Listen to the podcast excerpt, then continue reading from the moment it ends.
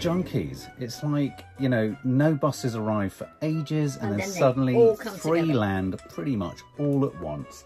Um, and we are here to review The Trial of the Chicago Seven. It's a sort of historical legal drama Yes. um, directed by Aaron Sorkin and written by him, and written by Aaron Sorkin. Only his second film is directed. I think Yes, his first one was. Molly's Game or something. which was good. Was it? I'm one of the few people in the world that saw it. It was in the cinema for about a week. Oh. And it's Je- uh, Jessica Chastain, who I always think is good. I'm not a fan of Jessica Chastain. oh, you cannot not be a fan no, no, I'm Jessica not. Well, I cannot be. I am not a fan of Well, Jessica Chastain. All I can say is I've got Um, the West Wing. I never got into the West Wing, though. I've always heard great things about it. Um, but it does strike me that it sit when I've seen clips from it, it sits within a very sort of specific time capsule of I don't know when it was made. Was it the eighties, nineties, what noughties? Whenever it was, it Yeah. seems very.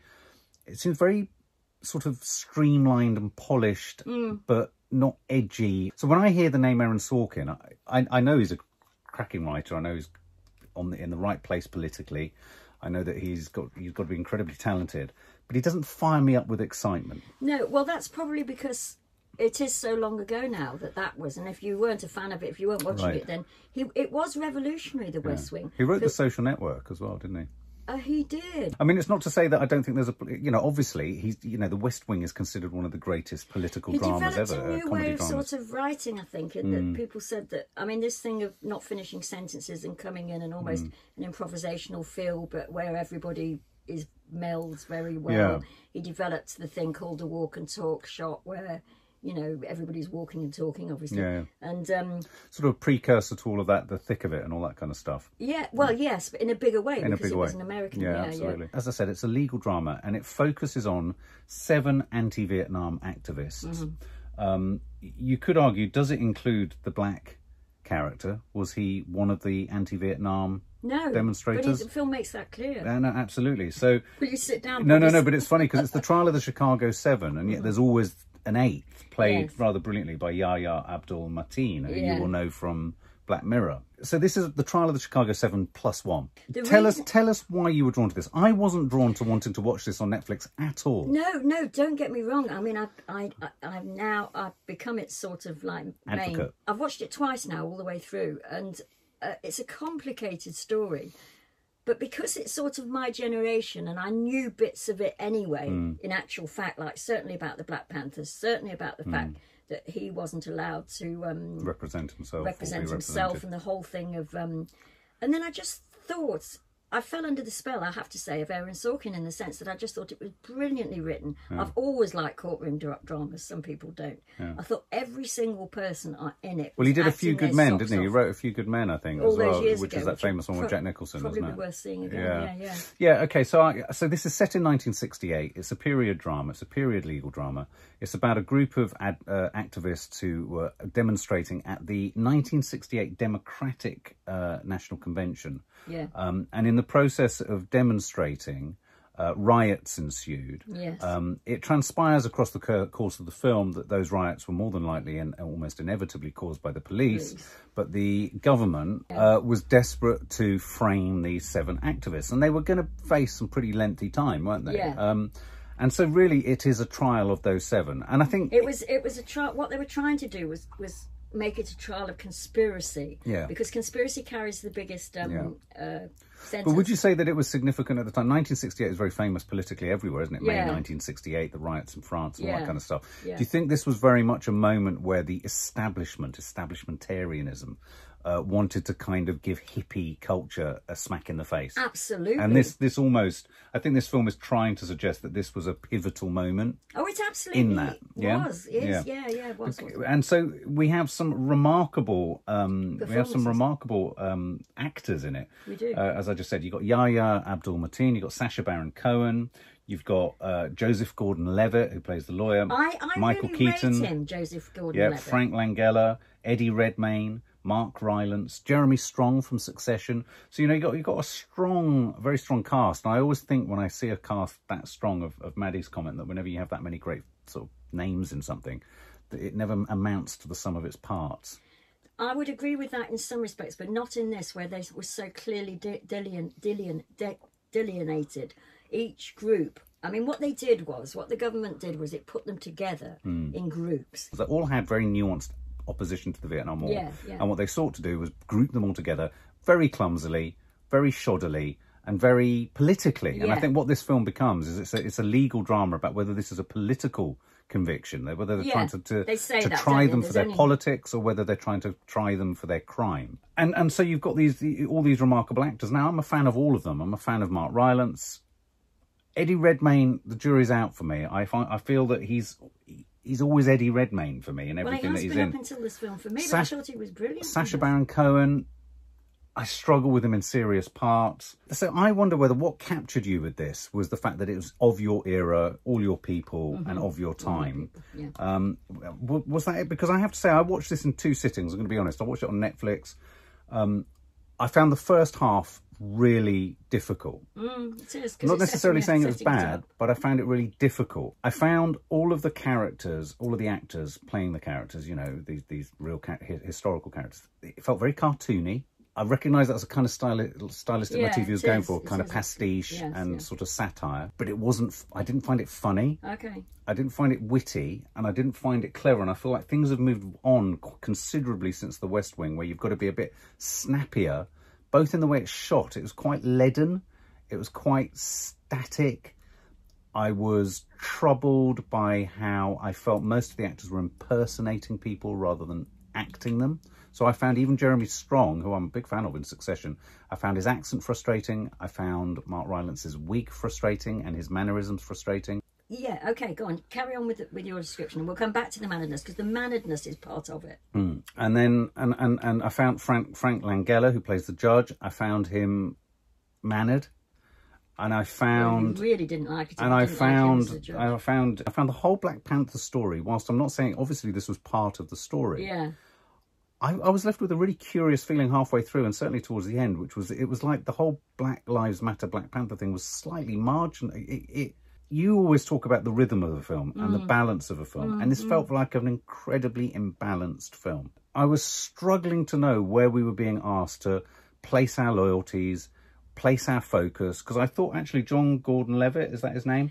I thought he was very good. I think he's good in everything. Yeah, I mean, I thought this was almost, he was a bit of a standout for me, and he very much carried the beginning of it. He was the lawyer that the government has brought in to prosecute these, these yeah, guys. yeah. And I I was drawn to him. There was something about him that I found really kind of sort of I- I- fascinating. I, think he's a really underrated actor. yeah, and he was the only one I didn't feel was impersonating someone. Actually, that's interesting you saying that because as you're saying that, and I take myself back to watching it, and I watched it. I, I do think it was a mistake to watch it in two halves because it builds, and I Mm. Yeah, mean, yeah. okay, and um, it's a very complicated premise and setup to get Yeah. all these faces into our minds and who they are and how their relationship together. Because what we discover as the film goes on is that they do have a relationship, although they shouldn't have been tried all together. yes. I do know what you mean about the Black Panther thing, except that what they had to do was show, because that is true. That judge brought a black person into a court with a Quite astonishing. with a gag and in mm. chains, mm. and in that respect, um, after refusing to let him talk or represent, or himself, or be represented. anything, yeah, yeah. and and everybody was bending over, even the ones that he actually got in the dock, the seven or five or however many there ended up being, which were bending over backwards to mm. do what he said in the end, and he was just not having it. He was mad. He, there were people who said he was a mad judge, and and um, but I have to say, if if in the end you didn't find that whole sort of the way the courtroom scene completely went, I mean, I mean it. it then, didn't then feel- you didn't like it. You clearly didn't like it at all. It Well, no, no, no, no. I mean, so here's the thing. I mean, I, I, I, you know, clearly a very important moment, and I'm a big fan of of refocusing on on, on moments from recent history Hmm. that have perhaps been overlooked or not focused on enough. So, for example, I'm thinking of, of things like Detroit. You know, I'm I'm really up for all of those re-examination. My problem with this was it it important as as as it possibly was to talk about.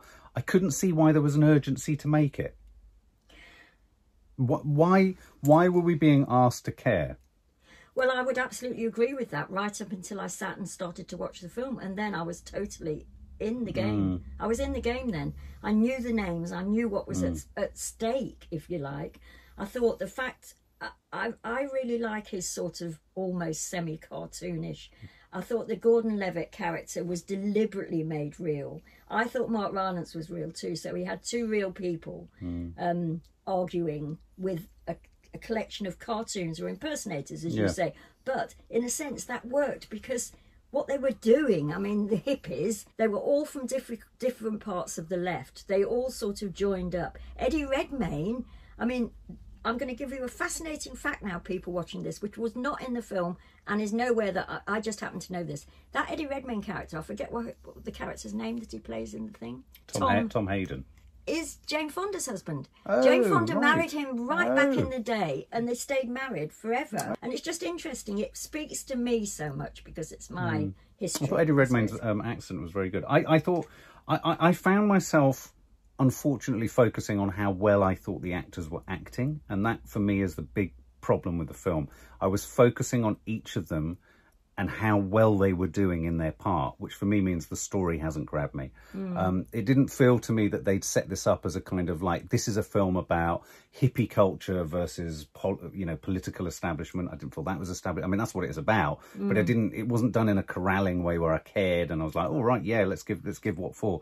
Um, I found that I found the I found the court scenes very. I just very pedestrian. I just and I felt that uh, you know at the at the one hour point, I found so much of it so repetitious. I, I, I found that we were going through, yeah, and it was the same thing happening again. And if I saw Frank Langella smacking his gavel down on the thing and shouting "stop" and you're going to be, you know, you're in contempt of court, and I know that that was what happened, and I, I'm sure it was what happened, but I felt like it needed some kind of it needed something in it that was a I bit more think- real. I mean, for saying it was about a real event, Hmm. it didn't feel at all real. And that was my problem. It was maybe just because it's so. It, it, it was so bad. It was such a ridiculous thing. Yeah. I mean, the judge was mad. I well, mean, yeah, I'm sure. And uh, uh, by about an hour and 20 minutes in, I thought to myself, okay, well, what he's going for is he's trying to show how inherently ludicrous this was Yeah. by just presenting how this was. And I thought, well, if it was this ludicrous, this is pretty ludicrous. But it kind of reminded me of why satire has a really difficult job in the in the in, in modern in the modern age. You could not make a satire about Trump because Trump himself is, Is- is- self-satirizes. yeah, no, no, he is so ludicrous that Yeah. nothing is going to get there. I mean, having said that, Saturday Night Live did a very good job of it with uh, Alan, Al- Alec Baldwin and Mm-hmm. Jim Carrey. But by and large, to watch an entire film, so because we live in times where such lunacy is at work, nothing particularly felt sh- sort of ridiculous in this. Other, Mm. yes, shocking, outrageous that he treated the black guy like that, but not surprising. Mm. Uh, not surprising that he was under, unrepresented. Not surprising that the government was kind of ch- trying to charge these guys and frame them. You know, there were there were little do- standout moments for me. I thought Michael Keaton was a standout moment. He always is. He always is. He's just yeah. he's like Yeah. just he's just like a sizzling, burning, festering He is. Wasn't he brilliant? He's great. I thought he was Why great. did you not think of this? I'm your star witness. I, I thought he that. was great, and I thought that that was rich. I thought Levitt Gordon was rich. I thought the main seven and um, Mark Rylance. I found all the stuff of them going back to their house and them all kind of you know sort of planning their next assault and that like that scene where um, Mark Rylance was sort of doing the the sort of uh, a sort of dummy run of the challenges that were going to come to Eddie Redmayne. Oh, boring. It was boring. It was tedious. It was badly done. I thought all the stuff in the house was badly done. The faux sort of conflict between Sacha Baron Cohen and Eddie Redmayne couldn't give a fuck about that. It was like, I don't, it's Jeremy Corbyn-esque this. It's le- left me absolutely cold. I thought, you know, and I'm a Sacha Baron Cohen fan. I thought Sacha Baron Cohen was terrible. I thought he was terrible. He couldn't have the accent. He wasn't in the part. He was Hmm. t- he was phoning in his performance. I thought it was a really I don't think he was phoning in his performance, but I do actually not disagree he with. play, was playing a hippie. It's like Yeah. given if you're given a piece of paper and you're told how to play a hippie, that's how you play a hippie. when I watched it again the second time, funnily enough, and I adore him like we all, we Hmm. all do in the family, family, don't we? But I thought actually, if I if I'm going to have to pick a weak point to this film, it's going to be him. and Jeremy Strong, I thought Jeremy Strong's Jeremy voice. Strong, I thought the pair but- of them were just like, yeah. oh my god, this is such a caricature But I didn't really expect anything of Jeremy Court. Yeah, I suppose, but I suppose that's what I'm after. I would have been more surprised if there was something a bit more interesting about these hippies. I'd have rather known something more about them rather than just everyone was an archetype. It was like they were trying. I felt like the film's politics was trying to say, don't group these people as archetypal anti-Vietnam people, but at the same time, it indulged in archetyping each of them. And then I sort of ended up thinking, well, I'm dismissing them as hippies now, and they're fucking annoying me. They, I ended up wanting them all to go down Did you? Yeah, I found it really frustrating film. I do know what you mean by that. I found it really frustrating. There was a sort of smugness to them all. It was like I, I felt like I was watching Jeremy Corbyn on trial. And I was personally thinking I want Jeremy Corbyn to go down because he's fucking annoying. The only one I had sympathy for was the black guy, but all the Yeah. others, I was just and also like, oh, the black guy has that. They, they have that scene, and Aaron Sorkin, Sorkin, is well known for this. The sort of key scene for him is where the black guy comes in and says, "You, you lot are rebelling against your fathers. I'm actually here because we were lynched." Yeah, yeah, You know, yeah, and that yeah. is a really. And that's what I mean. I know that that was part of the story, but it felt like a, it felt like such a in. bigger story. It's like the crime against black people is so much bigger than this nonsense with these Chicago Seven. That I felt it, the bal- the political balance was Yeah, offshot, and I don't know whether that's because you, of the Black you, Lives Matter thing that's happened you. recently. and also such strong things as Detroit. and, um, Absolutely, yeah. absolutely. And you thought what's being happening to this guy is so much more serious and matters so much more Mm. Yeah. than what's happening to these seven white guys. Uh, actually, you're you're turning me around a bit because, yeah, I, I don't disagree with that. Except that I kept thinking, well, I'm going to keep the black guy over here Hmm. to concentrate on these because I think, I think, yeah, go on. yeah, because he was kept over there. And Well, it's a very difficult thing did- because if that's what happened, he was trying to present a historical situation. Yeah. And I think there was It was one. what There was happened. one particular scene with Mark Rylance and uh, the Black Panther guy. It was quite a good scene. I thought it was Mark Rylance's strongest, where he was just reacting. I felt like that was put in there to try and address the imbalance here because to equate what was happening to. Bobby Seale Yeah. with these other seven was Yeah. patently ridiculous. Yeah, no, and was, was, all yeah. about white privilege in a sense. And I thought, That's well, I- that's what the scene's there for. yeah, but I felt in the end that this film, the fact that this film was made and was an, an example of white. I, I was like, so another film needed to be made. Yeah, I'm in I'm in a difficult position now because I don't actually disagree with mm. everything you, you were saying, while at the same time loving it. Right. I mean, obviously, if you watch it twice, Yeah, I mean, loving it, okay, I'm going to be gracious. I mean, you know, when I got to the second half, I, I where it got better for me was when we were leaving. We started to leave the the, the court. Yeah, oh, I and when we were when we were in the actual march and when we were you know and there was the violence and it was intercut with some of the original footage when i was given some kind of you know context and some air to breathe actually it kind of got a bit better for me but by and large i thought it was very labored it felt very dated and it felt like something by someone from a bygone era Blimey! I mean, Mm. I hate I hate taking that on the chin because you're talking about me,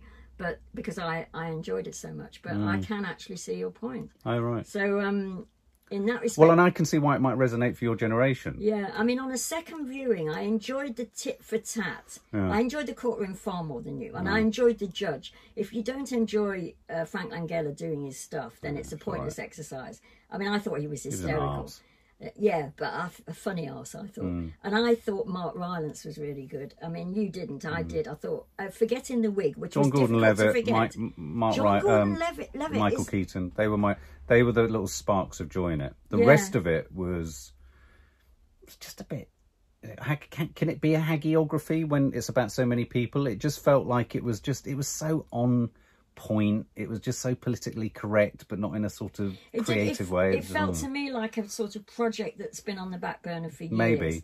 And then somebody thought somebody had Let's to do it. Oh, and in fact, I think maybe did I read somewhere there were loads of people lined up to play the different parts. and Spielberg then- was lined up to direct it. That's right. That's Mm. right. And and I did feel on the second viewing, especially, and I hate to say this, that um, Abbie Hoffman was a weak link. I mean, for saying, Well, I mean, he was in a way playing the whole Lenny Bruce type of stand-up Yeah. comic who could say anything and get away with I it. I found those scenes where we cut to him on the on the in, in the comedy club on the stage. I found them cringeworthy. And that actually should have been the li- with the black. You got the black thing Mm. here, which was incredibly important. And he said he said it literally that black. Mm. This was more important than this, but and the the stand up routine which um Um, Abbie Hoffman, Sacha Abbie Hoffman does in the club should have been a sort of a, a thing going through the film, taking us from one side to Well, the other. Well, they kind of did do that. Yeah, but w- but funny. I mean, you know, Lenny Bruce was hysterical. He didn't. Sacha Baron Cohen didn't have the, the He acting didn't. range for that. He just didn't. he was you know he looked the part. Yeah, he, he did. He had the sort of had a few baby. You know what was it? but he, he just didn't have the you know he's not an actor in that sense of the word. No, that's and, and it was a disappointment. It he was a disappointment for me. Um, so should we sum it up and score it? I would like to say that one of the most interesting facts that I learned after the event Mm. about Abbie Hoffman, the character played by Sacha Mm. Baron Cohen. He died tragically, didn't he? Suicide. But he wrote a book called Steal This. he knocked down rather than suicide. No, I think Oh, he did. it's Okay. called Steal This, but they, as you rightly say, they, they couldn't work out how many it sold, whether it was a success, because he'd invited everyone To steal it. steal it, basically. So I, I would have liked that kind of detail more about these characters, that they all felt like caricatures, they all felt like cartoons. Even though it was pre- presenting a historical situation, I thought the Bobby Seale part of the story was really troubled. You, it's like you either don't do you either do this story but you have to really put some much more sort of weight and emphasis on his story because it's so awful um, it kind of heightened it, it just highlighted for me bobby seale's fate highlighted for me how fucking self-indulgent these seven anti-vietnam Yeah, people were yeah, yeah. so that really frustrated me Okay. um, I thought the direct direction was leaden, pedestrian, predictable. It was too long. I didn't think the script was particularly sizzly or clever or witty uh, or, or, or, or just clever. It just felt very repetitive. Um, I thought all the performances were, were impersonations, I, uh, and and uh, with the exception of Michael Keaton and Joseph Gordon-Levitt, I thought those were the only two that gave me, you know, I felt I, I was really getting their Yeah. character, and they were interestingly the most buttoned up of the lot. So I was really disappointed. It got vaguely more interesting when I was given some political, uh, some historical context. It just was labouring a point. I just think it was labouring a point, and it was going on and on and on. And it was like being at a dinner party with someone who's got a really interesting take on something. I was just Okay, bored. okay. So I'm going to give this 35 out of 100. Whoa. Well, having taken some of your points and actually not disagreeing with some of that, I think, A, if you don't like courtroom dramas, it, it hinges on the courtroom drama. But the whole point of Aaron Sorkin's writing, and clearly it didn't work for you, is the pitter patter, it's the rhythmic writing. It's sort of like he had his own style of re- repetition, which mm. didn't work because it annoyed you, but it's not supposed to annoy you. It's mm. supposed to be. So the judge keeps saying the same thing. The Mark, it actually resided in the Mark Rylance character, which I thought he played brilliantly because he's mm. a brilliant actor. So that I love Mark Rylance. yeah, yeah, but the actual sort of pitter patter of what they were saying and him coming back and whatever, and the Gordon Levitt in the in the thing, and then the stupid judge, I thought worked brilliantly. I Right. could, I would actually have done with more of the courtroom. Oh, right, okay. I like a Crikey. courtroom drama, but I like the way he writes. Right. So in that respect, we were at total odds. Total odds. But in many other respects, I do think that the characters were weird. I, I thought, you know, uh, at the beginning, I thought this is a mistake. Eddie Redmayne. Eddie Redmayne wasn't bad actually, as it turned out. No, no, he was, he was all right. He was- But um, yes, the um, Abbie uh, Abbie Hoffman was bad, um, and Jeremy Strong was weak. I thought it was he was he was. That didn't bother me so He just much. kept for talking reason. with a kind of, you know, stone kind of voice. It's like, come yeah, on, guys. Yeah, yeah. I mean, it did work more for me because it was stuff that I'd heard, it was stuff that I knew, it was stuff Mm. that I'd paid attention to. The Black Lives Matter thing didn't resonate. Actually, it's interesting because it shows you how a review like this can change one's mind. It didn't resonate so much for me. I mean, it's hugely important, I love all the films about it and all the you know all the stuff about it. But in a way, I suppose I felt well. We've we've done all we're doing all of that in other films. This is a film about Yeah, but it was so, you, but you made the point very powerfully earlier. It was so staggeringly dramatic what happened yeah. when he was brought into the courtroom. Oh yeah, yeah, yeah. that it that. kind of makes everything else shrink into insignificance. Yeah, yeah, it does, it does. But I do think that's what he does. He sort of pitter patters on Mm. with giving everything probably an equal thing. The fact that a man could be brought into court bound and gagged effectively. Yeah, it's very, is- very dramatic. No, it is, Yeah. it is. But I do take some of Mark's points. I thought the writing was good and he didn't. I thought the direction, I don't know so much about direction, but some of the acting was very up and down. You were big on rhythm. What did you think of its rhythm? I like the rhythm, but uh he essentially he's like there are some writers. Damon Runyon's one who wrote Guys and Dolls. Mm. They have their own almost verb, and I think Sorkinism is is, is Oh, right. one. They have their own rhythm of writing, and you either like it or you don't. I Mm. like it, and um, it, uh, I take your point that it seems slightly old-fashioned because he hasn't done another film since Mm. since that one, Molly's Game. He did the same thing in Molly's Game, you probably have hated that. It's that pitter patter, pitter Mm. It just feels very dated. Yeah, well, it probably is, but it, Hmm. it works for me somehow. But I have taken some of your points, so I'm going to bring my score down. I would have given it a higher score than this if we hadn't had this talk. That's I right. would give it 65. Oh, I, thought you were going to go 75. Okay, 65. I would have gone. I would have Yeah. Definitely gone higher if we hadn't had. Um, And uh, for me, right down to the very fading final fade to black shot of Frank Langella banging his fucking hammer. that that was weak. You've That made was- your I point. I thought mean, I thought no, I there's thought no way no he way can to- keep. He, yeah. And I even felt for Frank Langella. Frank Langella, you could hear in his voice going, "Do you really need me to say it this often?" Yeah.